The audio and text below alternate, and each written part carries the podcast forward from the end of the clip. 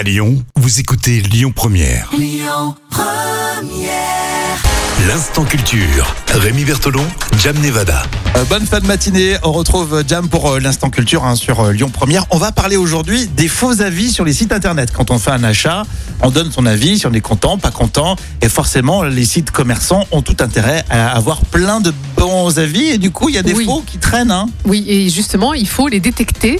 Et par exemple, le site euh, TripAdvisor euh, lutte contre les faux amis. Et d'après The Guardian, qui est un célèbre euh, journal anglais, 67% des faux avis ont été détectés avant leur publication l'an dernier. Euh, Ah Donc d'accord. c'est bien, ils, ils ont réussi à détecter. ils ont des systèmes qui font qu'ils arrivent à deviner les faux avis. Ouais. Et TripAdvisor révèle que l'entreprise a a détecté près d'un million de faux amis.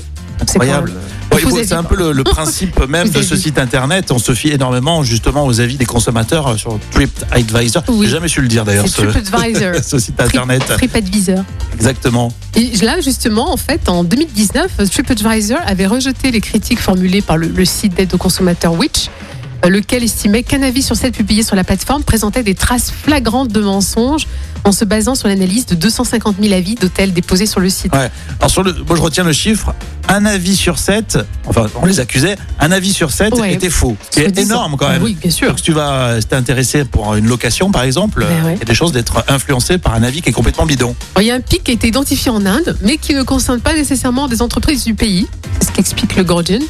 Et les entreprises, en fait, les enquêteurs de l'entreprise auraient identifié 65 nouveaux sites euh, d'avis payants. Oui, parce qu'il y a un business, j'avais lu ça effectivement, Ouais. où tu as des entreprises qui payent bah, justement des boîtes qui sont euh, implantées en Inde par exemple pour euh, Ouais. écrire hein, manuellement des, des faux avis. Donc c'est quand même assez dangereux. hein.